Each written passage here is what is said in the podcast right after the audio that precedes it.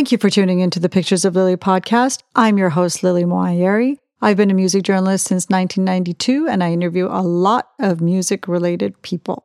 This podcast is about my experience behind the story, my experience doing the interviews, just to give you a snapshot of what it's like on the other side of the digital recorder.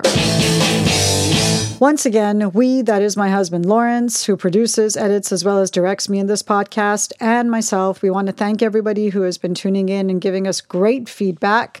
Special thanks to those of you who have followed the podcast on Spotify or subscribed via Google Play or Apple Podcasts, and especially if you rated and reviewed us. We really appreciate that more than you can imagine. For those of you who haven't had a chance to do so yet, please do give us that Spotify follow or that Apple Podcast or Google Play subscribe to get us going even more. Pictures of Lily.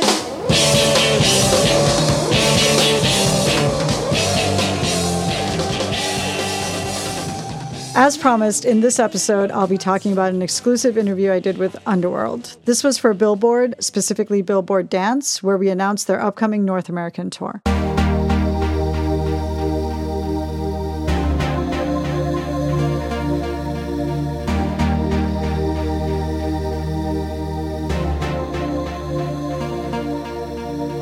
Here are a few snapshots of my experience interviewing Karl Hyde and Rick Smith from Underworld.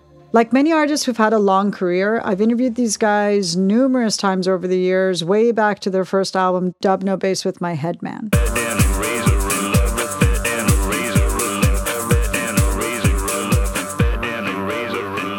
Originally, I got into Underworld because I had a friendship with Darren Emerson, who was part of the band, and it was more about hanging out with Darren than it was about Underworld, although the music was amazing. It took me a while before I saw them live, but when I did, it was a completely unforgettable experience. There was a few live electronic acts at the time. Chemical Brothers, Orbital were a couple that didn't have a front person.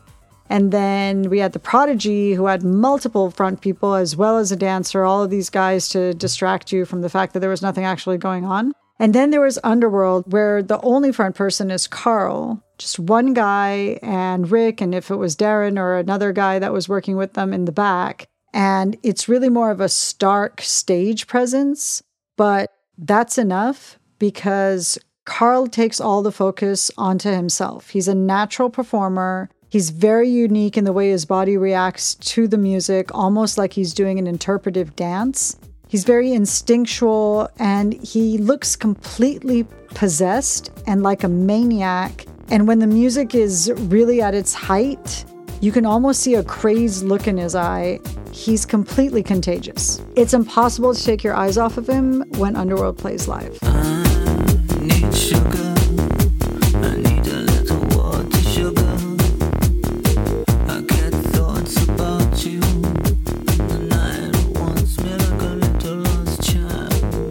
Back to the interview we did for Billboard. It was part of a series of sorts that we're doing at Billboard Dance called 20 Questions With.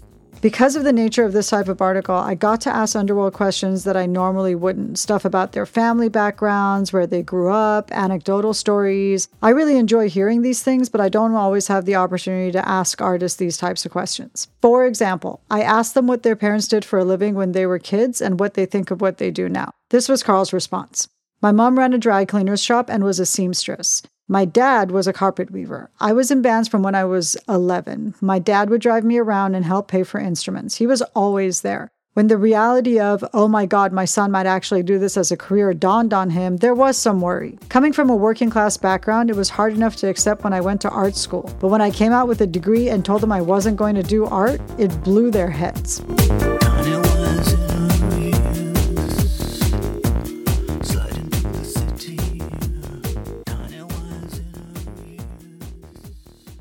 Karl grew up in this river valley in Wales, where on one side of the valley, Geezer Butler from Black Sabbath used to live, and on the other side, Robert Plant from Led Zeppelin still lives. He was telling me that when he was a kid and he would see these guys around town, they didn't really seem real. They felt more real when you saw them on TV, which I completely understand, even though I didn't have this experience myself. Hey, hey, mama, said the way you move, gonna make you sweat, gonna make you groove.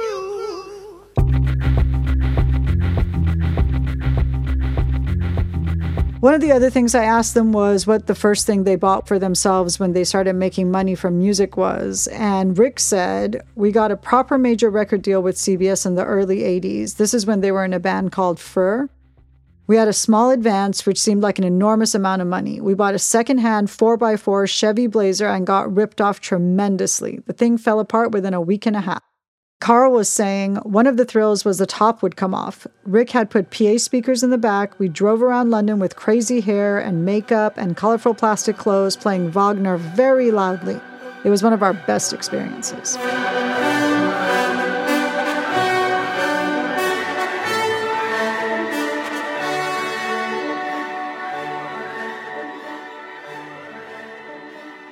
In case you missed this, starting back in November of 2018, Underworld decided to put out material every single week for a year. This could be video or audio, both of them together. They call it the Drift Series 1, and the tour that they're going to be bringing to America revolves around the visuals from this project, as well as their old visuals, but a lot of the visuals that got generated from this Drift series. It's a pretty impressive collection, and it also exists in physical form. You can buy a giant box set that includes 7 CDs, a Blu-ray, an 80-page book that documents the entire Drift experience. If you know anything about Underworld, you know how much the visual side of things has a massive part in anything they do, and this box set is absolutely stunning and a definite collector's item. Each peach, pear, plum, I spy Tom Thumb in the wood. I spy Robin Hood in the cellar. I spy Cinderella at the ball. I spy Henry Hole in his house. I spy Mickey Mouse in his cradle. I spy Betty Grant. Tickets are on sale now for Underworld's North America shows that are starting in May.